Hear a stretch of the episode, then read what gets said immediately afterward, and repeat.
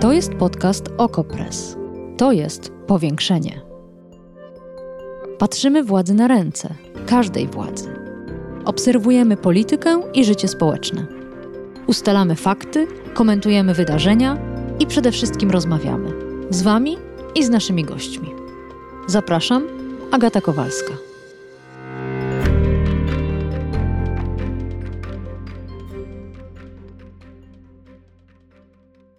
Jest wieczór 26 lutego, kolejny dzień wojny w Ukrainie, inwazji Rosji na ten kraj i inwazji Rosji na stolicę Kijów. Myślę, że bardzo wielu z nas budziło się dzisiaj rano z pytaniem, czy Kijów przetrwał.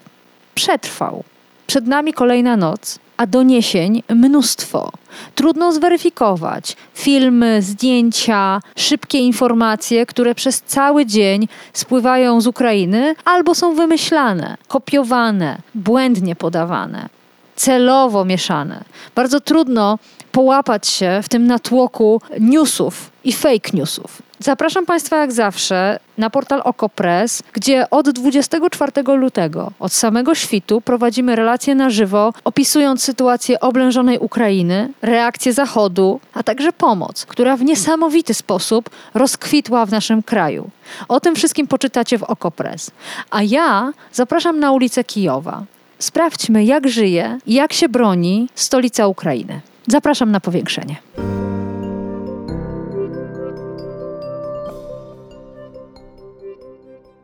A w Kijowie jest Piotr Andrusieczko, wieloletni korespondent Gazety Wyborczej, również piszący dla projektu Outriders. Dzień dobry. Dzień dobry.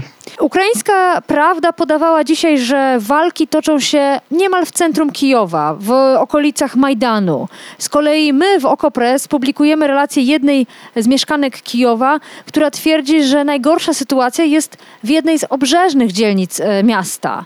Jak to wygląda obecnie? Czy jesteś w stanie określić, jaka jest sytuacja militarna w stolicy Ukrainy?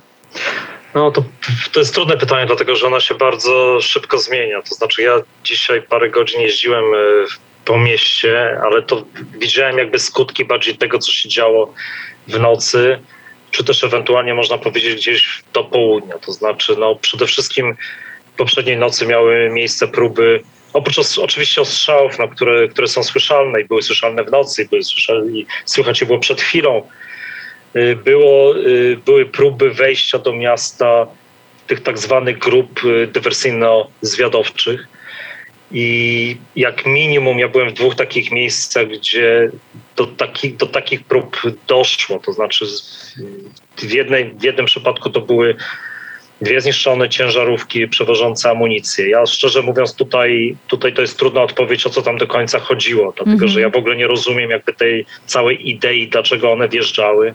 Tam jest zagmatwana jeszcze sytuacja, że polegająca na tym, że ci żołnierze, którzy przewozili te, cięży, tę amunicję, oni byli w ukraińskich mundurach, ale jak y, twierdzą ukraińscy żołnierze, którzy znajdowali się na miejscu, to nie byli Ukraińcy.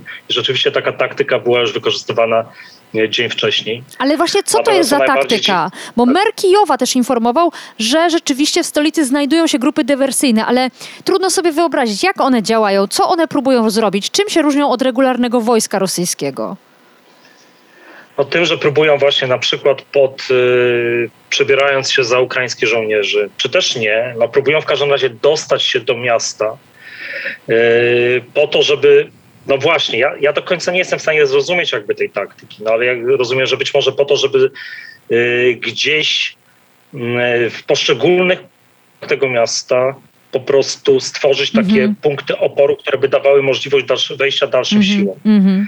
Natomiast ja mówię, że nie rozumiem, dlatego że dzisiaj też y, taka, taka, miejsc, y, taka próba ma miejsce w południe. To znaczy, że po jednym z głównych takich prospektów, bardzo niedaleko od Ministerstwa Obrony, Niedaleko od dworca kolejowego właśnie też y, widziałem ciężarówkę, która no, została zatrzymana, czyli została rozstrzelana, ale to była już czysto rosyjska ciężarówka Ural mm, z wojskowymi numerami. I ja nie mogę zrozumieć po pierwsze, jak ona się przedostała, ale po drugie, ja nie mogę zrozumieć też do końca, co oni mieli zrobić. Tam, y, y, tam było bardzo dużo krwi, było bardzo mnóstwo śladów od, y, od pocisków, nie było już ciał. No ale rzeczywiście y, jakby to, to jest bardzo zastanawiające. To może wynikać być może właśnie z tego, że ze złego zwiadu jakby strony rosyjskiej, y, z, dlatego że trudno mi jest wyjaśnić właśnie, tak jak mówię, tę, tę logikę. Może się, może zabłądzili, no, trudno, trudno powiedzieć. No ale jakby no, jest zrozumiałe, że wysyłanie praktycznie takich grup y, do centrum miasta no, jest jakby, to jest, są takie samobójcze próby i chociaż oczywiście no jakby one powodują też zagrożenie po prostu dla mieszkańców, którzy pozostali w mieście, dlatego że, no, tak jak mówiłem, to jest ciężarówka, która po prostu została zatrzymana y, na jednej z głównych ulic. Ona wjechała po rozszaniu wjechała w budynek i w tym czasie oczywiście na pewno przejeżdżały tam samochody, na pewno gdzieś w pobliżu byli ludzie. Hmm. Jak wygląda teraz Kijów? Y, czy na ulicach są barykady? Czy widać takie punkty, y, y, gdzie gromadzą się ochotnicy, gdzie gromadzą się regularne wojska ukraińskie? Czy widać tę wojnę w stolicy, tak na zewnątrz? Tak, oczywiście widać, to znaczy rzeczywiście są w różnych miejscach tam na przykład, gdzie dochodziło właśnie jakby do tych y, prób wejść takich grup dywersyjnych, tam się, tam e, w nocy rano miało miejsce też za, tak zwane zaczyszczanie jakby tych, tych rejonów. Dlatego też jest wprowadzona godzina y, policyjna i dzisiaj została ona wprowadzona wcześniej. No właśnie. Dlaczego? Dlaczego? Jak to rozumieć? Po to, żeby właśnie jakby ludzie nie wychodzili i nie stwarzali jakby potencjalnego niebezpieczeństwa, ale też niezrozumiałych, niezrozumiałych sytuacji. Godzina policyjna jest po to, żeby właśnie y, uniemożliwić wchodzenie tym grupom dywersyjnym w głąb miasta. To znaczy, żeby sytuacja była jasna. Jeśli pojawiają się jakieś pojazdy na ulicach, jeśli pojawiają się jacyś ludzie, to znaczy, że to jest wróg po prostu. I jest wydany rozkaz na, na otwieranie y, ognia w kierunku takich właśnie przemieszczających się niezidentyfikowanych pojazdów i, i osób. I rzeczywiście widać, jakby widać y, po drodze, już dzisiaj było widać y, w różnych miejscach posterunki, gdzieś tam sterty opon, no, które też można w razie czego podpalić, tak jak to było na Majdanie. Natomiast no to, to zarówno właśnie żołnierze, to zarówno policja uzbrojona w broń automatyczną, jak i właśnie ochotnicy z tej obrony terytorialnej. Czy mieszkańcy Kijowa, cywile, podporządkowują się tym zasadom? Czy Twoim zdaniem działają y, sensownie, racjonalnie, a może nie? jakie są Twoje obserwacje? No to, to jest trudno, jakby, dlatego że myślę, jakby odpowiedzieć na to pytanie jednoznacznie, dlatego że myślę, że dochodzi do różnych sytuacji. Mm -hmm. Oczywiście ja widziałem takie, którzy, takie osoby, które no dzisiaj dalej jakby no, oczywiście podporządkowują się, one po prostu uciekają jakby z miasta, to znaczy ten proces cały czas y, trwa. Natomiast y, też były takie osoby, które pozostają, które pomagają. Y, to na przykład w, w jednym takim miejscu właśnie, gdzie jak opowiadała jedna kobieta, gdzie, która się ucieszyła po prostu, kiedy o, o 5 rano po strzelaninie zobaczyła ukraińskich żołnierzy, jak mówiła, obrońców naszych i, i po prostu razem z sąsiadami zaczęli przynosić jej y, produkty, kawę, herbatę i pomagać też y, y, dokładnie workami na piasek, piaskiem po to, żeby właśnie tam móc stworzyć w tym konkretnym miejscu mm -hmm. dodatkowy punkt oporu. Więc jest bardzo, jest oczywiście to wygląda bardzo różnie. Ja rozumiem też ludzi w sytuacjach, gdzie rzeczywiście, jeżeli potencjalnie dochodzi do paniki, dlatego że trudno się dziwić no, w momencie, kiedy na przykład wybucha strzelanina y, między budynkami, między blokami y, w dzielnicach mieszkalnych. Czy y, korzystałeś ze schronu? Czy byłeś w metrze? Y, jak to wygląda teraz? Bo jedną noc spędzić w bunkrze, w piwnicy, na stacji metra, to pewnie każdy by dał radę. No ale to wygląda na to, że będzie trwało. Czy ta, ta organizacja się zmienia? Czy mógłbyś coś więcej o tym powiedzieć? Oczywiście są schrony metro. Są, metro dzisiaj jest wyłącznie już tylko systemem e, ukrycia dla ludności cywilnej. Wczoraj jeszcze jeździło. E, ja byłem w takim jednym dzisiaj schronie przy jednym z alarmów e, przeciwlotniczych e, w miejscu, gdzie dzisiaj rano, o godzinie 8 rano uderzyła jedna z, jeden z pocisków rakietowych kierowanych, wystrzelonych z Rosji. Tam na szczęście nikt nie zginął, co jest naprawdę cudem, dlatego że jakby no, ja widziałem, jak, jak bardzo jakby był zniszczona część tego budynku. Natomiast rzeczywiście no, obok znajdował się schron, gdzie gdzie sporo osób też e, w takim schronie przebywało. Hmm.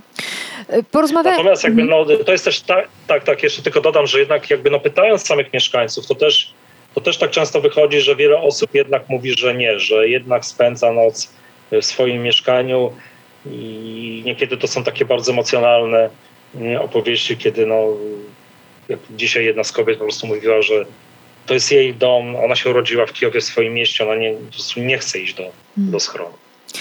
No właśnie, do nas docierają głównie informacje o bombardowaniach, o zniszczonym jednym, drugim budynku. Jak oceniasz ciężar tego ataku? Jak bardzo ostro e, Rosjanie atakują też obiekty cywilne, na ile zagrożone jest miasto? E, czy ten ostrzał jest bez przerwy? E, jak to oceniasz? Czy to się też zmieniło od pierwszych dni do, do, do teraz, do wieczora w sobotę, kiedy rozmawiamy? Ja myślę, że po pierwsze to nie jest tak, że oczywiście te ostrzały są nieustanne, no ale teraz na przykład właśnie niedawno była syrena alarmowa mówiąca właśnie, zapowiadająca możliwy atak powietrzny. Co jakiś czas słychać odgłosy eksplozji silnych. E, wydaje mi się, że gdzieś na lewym brzegu e, Kijowa.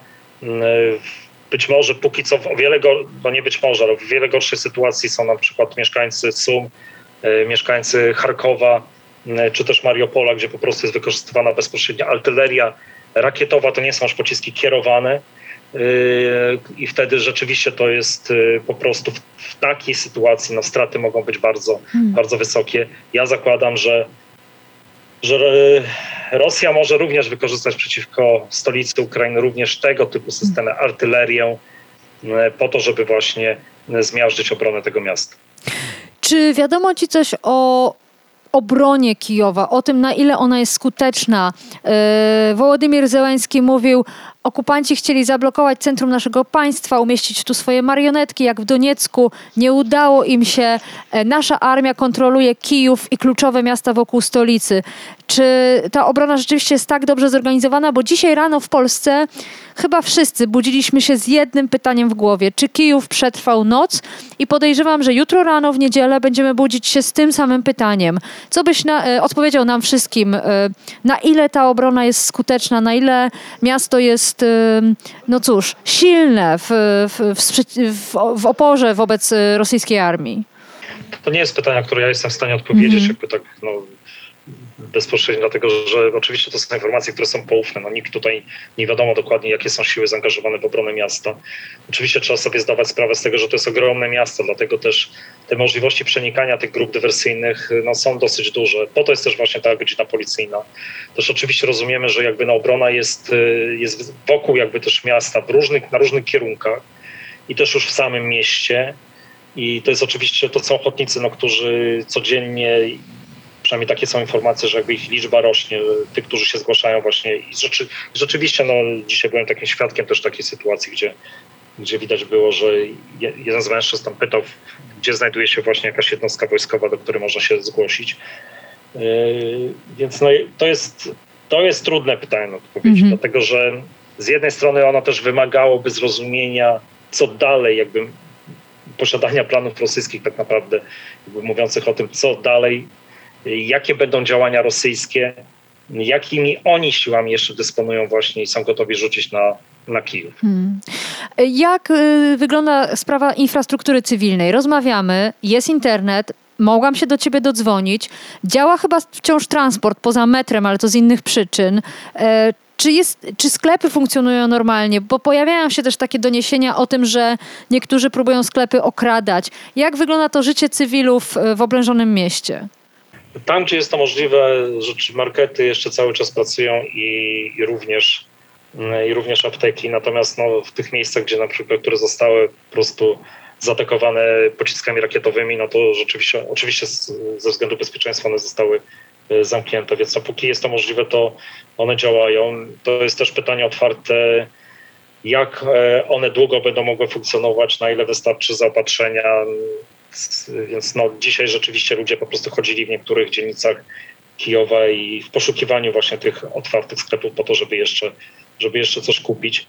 Na razie jest jakby, no, co najważniejsze, wszystko jakby działa rzeczywiście, cała ta infrastruktura krytyczna, to znaczy, że no, internet i telefon i telefonia to nie jest jeszcze jakby coś, co jest konieczne do przeżycia, natomiast no, woda póki co jest, gaz jest, e, e, energia elektryczna jest, e, ogrzewanie centralne działa, Mm, więc póki co wszystko to funkcjonuje, ale już od wczoraj no, trwały też ataki, uderzenia rosyjskie rakietowe, czy też z powietrza na jedną z elektro, no, na główną elektrociepłownię po prostu Kijowa, więc no to też jest póki co nieudane. Więc rzeczywiście, oczywiście to jest jakby kwestia tego, na ile dalej będzie postępować ta y, eskalacja. Czy w swojej korespondencji posługujesz się oficjalnymi danymi dotyczącymi liczby ofiar wśród Ukraińców, liczby zabitych rosyjskich żołnierzy, zniszczonych y, czołgów, samolotów, innego sprzętu wojskowego, bo te dane oficjalne są publikowane nawet w formie wygodnych grafik dla mediów. Na ile te dane są wiarygodne, na ile w ogóle one o czymkolwiek świadczą? Ja mam akurat y, ten komfort, jeśli można tak powiedzieć, że akurat na ten ciężar biorą na siebie redakcję. Tutaj redakcja Gazety Wyborczej, mm. jakby oni się zajmują mm -hmm. bezpośrednio tym, dlatego że no, po co, jeżeli one są dostępne, to ja nie muszę się tym zajmować. Natomiast jakby no, głównym moim zadaniem jest jednak pokazywanie tego, co się dzieje bezpośrednio w mieście, dlaczego ja jestem świadkiem bezpośrednio, to znaczy, co jestem w stanie właśnie zobaczyć, yy, to co, to, co też jakby no, wychodzi z rozmów właśnie z mieszkańcami, z wojskowymi, yy, no to jest głównie jakby tematem tych moich właśnie relacji mm -hmm. ze stolicy Ukrainy. To jeszcze jedno pytanie. Wołodymir Zełenski zbiera wiele pochwał za swoją postawę, ale także za sposób komunikacji, za to, że cały czas y, jest jak li, prawdziwy lider na, y, na czele, jest widoczny, nagrywa filmiki, pokazuje, że w ogóle nie uciekł z Kijowa, że tam jest, że jest z mieszkańcami, że jest z Ukraińcami, Ukrainkami. Jak ty to oceniasz i czy rzeczywiście my tu, bezpieczni w domach, właściwie oceniamy e, jego zachowanie? Czy rzeczywiście to ma tak ogromne znaczenie, jak nam się tutaj wydaje? Ja przyznam tak, że ja nieraz opisywałem e, prezydenta Władimira Zełenskiego, któremu się przyglądam od, od wyborów. I też jakby byłem też daleki od jakby i z jednej strony pochwał, ale też krytycyzmu wobec niego, dlatego że moim zdaniem on też y, jakby no, robiąc te kroki w polityce, wiele bardzo nieudanych też jakby no, działań, które podejmował, no to jednak to nie było tak, że nawet jakby do wojny wszystko można oceniać krytycznie, też było sporo posunięć bardzo moim zdaniem udanych. A teraz to rzeczywiście mamy moim zdaniem sytuację, no, w której on zdaje egzamin po prostu na, na pięć. I ja nie wiem, czy, czy w tej sytuacji ktoś by sobie poradził lepiej od niego ta, no widać po prostu po jego stronie determinację. To jest coś, ja myślę, że to działa strasznie na wyobraźnię też tych Rosjan, którzy obserwują jakby to, to, co się dzieje w Ukrainie, nie poprzez swoje właśnie e, te media oficjalne, propagandowe, ale też przez te resztki e, opozycyjnych mediów, które pozostały w Rosji, ale też jakby obserwują przez niezależne kanały e, w sieciach społecznościowych ja myślę, że oni mają teraz, no porównują sobie to właśnie swojego prezydenta, który siedzi gdzieś głęboko schowany w bunkrze, który wydaje rozkazy yy, zabijania Ukraińców i z drugiej strony właśnie yy, prezydenta, który jest, no tak, byłym komikiem, który okazał się, że teraz wyrasta na bardzo sprawnego, na ile to jest oczywiście możliwe w tej sytuacji, zwierzchnika sił zbrojnych Ukrainy, no, który dowodzi praktycznie, można powiedzieć, e, z pola boju. Bezpieczeństwa sił z tej strony e, życzę Piotrowi Andrusieczko, korespondentowi Gazety Wyborczej, korespondentowi Outriders, który e, przebywa cały czas i jak Państwo słyszą, pracuje w Kijowie. Dziękuję Ci bardzo, Piotrze. Dziękuję. Powiększenie. Podcast Okopres. Prowadzenie Agata Kowalska. Podcast znajdziesz na stronie Okopres i w Twojej ulubionej aplikacji do podcastów. Redakcja Okopres działa od 2016 roku. Jesteśmy obywatelskim narzędziem kontroli władzy, obecnej i każdej następnej. Okopres utrzymuje się z Waszych darowizn. Wesprzyj nas, byśmy mogli działać dalej.